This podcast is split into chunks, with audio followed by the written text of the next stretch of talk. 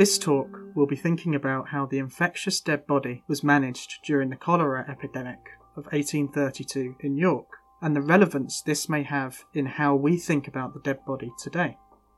Specifically, at a time when death was increasingly medicalised, those that died of cholera were treated as both the dead, but also as contagious to the living.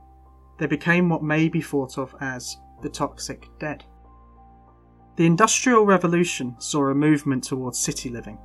With many people now living in close proximity, thoughts turned towards sanitation and cleanliness. Specifically, the dead started to be seen as a sanitary problem, as the smells and potential diseases from the decomposing flesh became more present in everyday life. The living adapted to this by doing things like digging graves deeper. One foot used to be the required depth, so no wonder death smelt. Around the time where this medicalisation of the dead was taking hold, in 1832, a cholera crisis was looming for the north of England. On Stonegate is the home of the York Medical Society, and it was here at the beginning of the year of 1832 that the York Medical Society held their first ever meeting. They would discuss how the population of York, both living and dead, would be managed in the event of a cholera epidemic. As expected, later that year, cholera had come to York. 450 people were thought to be affected, and of those, 185 would die between June and October of 1832. Some of these people would die only a day after contracting the disease. But the symptoms and virus were still not quite understood. For all anybody knew, the bodies presented a large danger to the wider York community and would need to be managed as such. So the Privy Council of York created a few protocols. First, those that died of cholera would be buried within 12 hours of death. The body would be wrapped in pitch cloth and transported to the burial ground in a covered cart pulled by horses. The funeral marches with the body would often draw crowds of people, with some not happy about the cholera victim being carried through open public streets.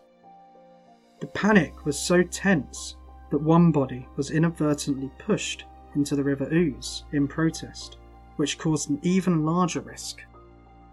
When the dead did arrive at the burial space, their funeral wishes would not be met, as they would not be allowed into the church. Instead, the ceremony was ordered to be held at the graveside. This caused anger among the families, and in a few instances, this came to physical violence, where families forcibly carried the cholera victim into the church to have the ceremony. In these events, the church was thoroughly whitewashed and fumigated, being closed to the public during these times.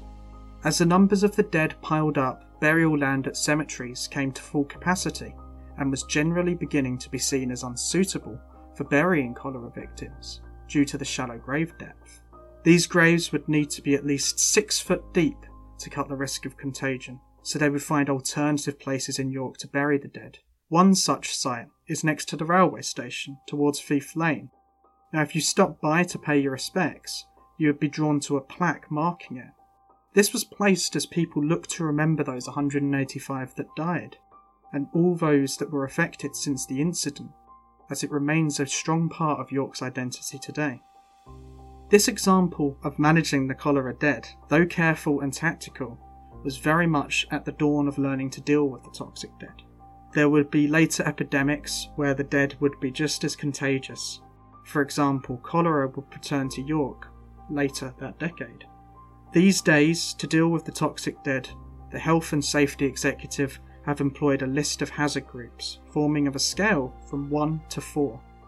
These are categorised based on the potential danger the body poses to deaf professionals handling it, as well as to the wider community.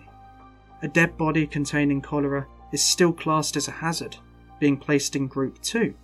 Now, this would invite consideration from people like a funeral director or the crematorium staff that interact with that dead body. But it would also hold little risk to the wider community due to there now being a vaccination for cholera. Now, this would contrast with a body classed in Hazard Group 4, an example being somebody that died from Ebola. This would not be dealt with by the crematorium or the funeral director, but rather would be sent into a specialist disease centre for disposal. Now, a recent, more familiar example of this may be the case of a Novichok poisoning victim who went through specific specialised protocols to halt the risk of poisoning the wider public. Any of these hazard groups would ask the death professional, such as crematorium technician, to wear gloves and protective equipment.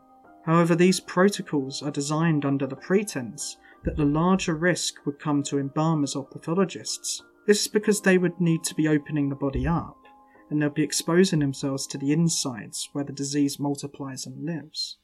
This might mean that if you died of a disease deadly or contagious enough, you may not always get the disposal method you want.